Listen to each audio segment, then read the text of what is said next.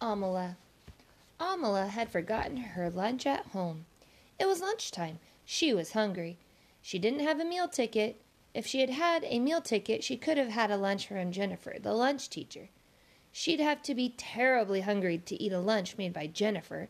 Even an empty brown paper sack would taste better. But that's how hungry Amala was. Brandon hadn't forgotten his lunch. He had brought a lovely turkey sandwich, a big piece of chocolate cake, and a crisp red apple. All he needed was a glass of milk. He could get that from Jennifer. Jennifer didn't know how to ruin milk. Brandon left his lunch on his desk and went to the end of the milk line. Amala didn't waste any time. She reached into Brandon's backpack and took out the apple. But then she spotted the turkey sandwich. She put the apple back, took the sandwich, and noticed the chocolate cake. She put back the sandwich and took out the cake. But then Amala had second thoughts. She put back the cake. Then she grabbed Brandon's whole lunch.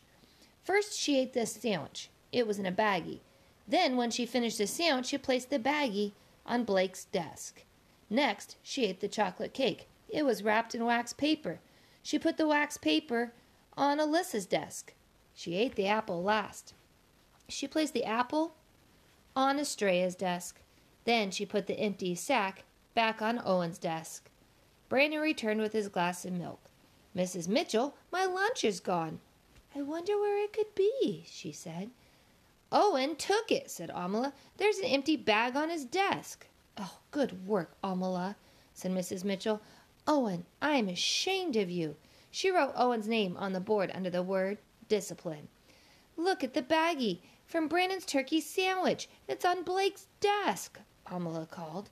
"Very good, Amala," said Mrs. Mitchell. "But how did you know that Brandon had a turkey sandwich?" "Oh, I'm just smart," said Amala. Mrs. Mitchell wrote Blake's name on the board under Owen's. "And there's the wax paper from his delicious chocolate cake on Alyssa's desk," Amala announced.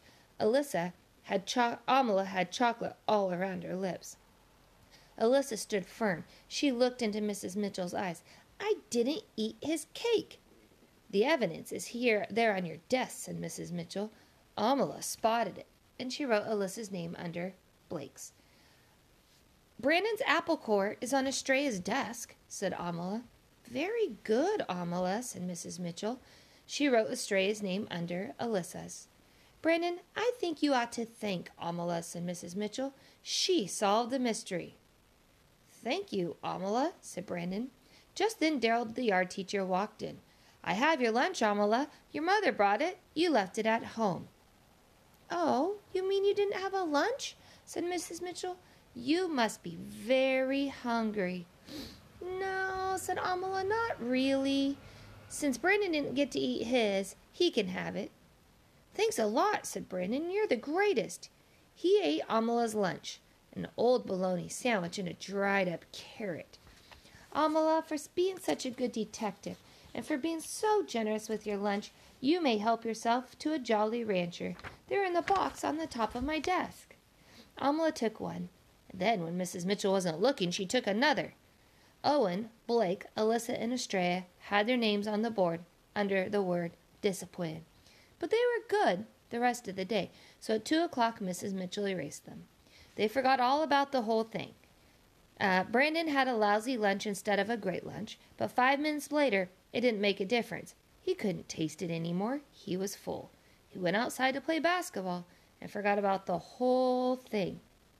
Amala had a great lunch and 2 Jolly Ranchers, but 5 minutes later, it didn't make a difference. She couldn't taste it anymore, and she was full.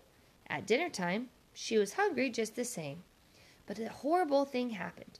Amala couldn't forget about filching Brandon's lunch, and for the rest of the year, every turkey sandwich, piece of chocolate cake, apple, and Jolly Rancher tasted just like Jennifer's porridge.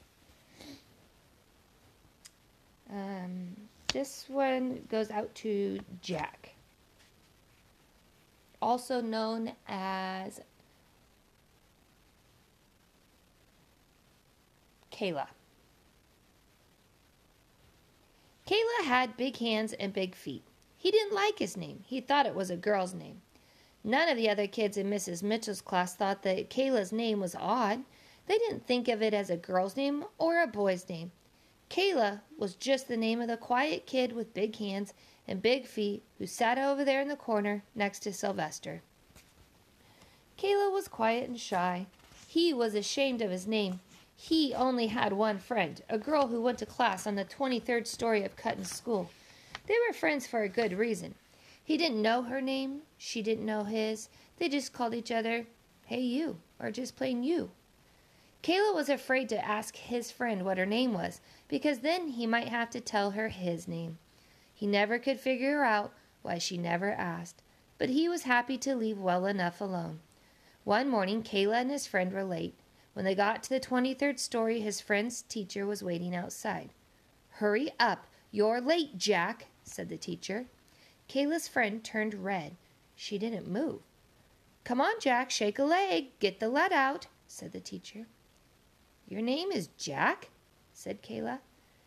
Jack was very pretty. She had reddish hair, freckles. She covered her face and ran into the room. "My name's Kayla," Kayla called after her. Jack stepped back outside. "I was ashamed to tell you my name," she said. "Me too," said Jack. Said Kayla. "Kayla's a girl's name." "Oh, I think it's cute," said Jack. "I like the name Jack," said Kayla. "Jack is a boy's name," said Jack. "My mother has a rich aunt named Kayla," said Kayla. "That's why she gave me the name." "My mother once had a dog named Jack," said Jack. "Hey, do you want to trade?" asked Kayla. "Can we?" asked Jack. "I don't see why not," said Kayla. "Okay," said Jack. They both spun around 100 times in opposite directions until they were so dizzy that they fell over. When they stood up, Jack was Kayla, and Kayla was Jack. They said goodbye, then Jack raced up to Mrs. Mitchell's room. He was no longer shy. "Hey, everybody, my name's Jack," he announced. "I traded names." He held out his hand. Maddox jumped up and shook it. "Hi, Jack. Glad to meet you." "How you doing, Jack?" said Mitchell. "Howdy, Jack," said Junior. "Nice to meet you, Jack," said Bailey. "You traded names?" asked Burke. Burke didn't like his name either. "That's right, Burke, old boy," said Jack. "Is that allowed?" asked Burke. "Why not?" said Jack. "Hey, anybody want to trade names?" Burke called. "I'll trade with you," said Junior. He didn't like his name either. "Wait, I'll trade with you, Junior," said Madeline. Madeline didn't like her name. "No, he's trading with me," said Blake. "I'll trade with you, Madeline," said Brandon. "Nothing," said Madeline. "I'll trade with you, Brandon," said Mrs. Mitchell. "No, I want to be Mrs. Mitchell," said Maddox. It turned out that nobody in Mrs. Mitchell's class liked his name. The children all spun around in different directions until they got so dizzy they fell over. And when they stood up again, nobody knew who anybody was. "What are we going to do, Mrs. Mitchell?" asked Amber, who was really Mitchell. "My name isn't Mrs. Mitchell. It's Madeline," answered Junior, who was really Burke. "It is not. I'm Madeline," said Estrella, who was really Travis. "You're both wrong," said Madeline. "I'm Mrs. Mitchell." This went on for an hour. At last they figured out who the real McKenna was. She was missing her two front teeth. And they figured out McKenna. They were able to get Alyssa pretty easily.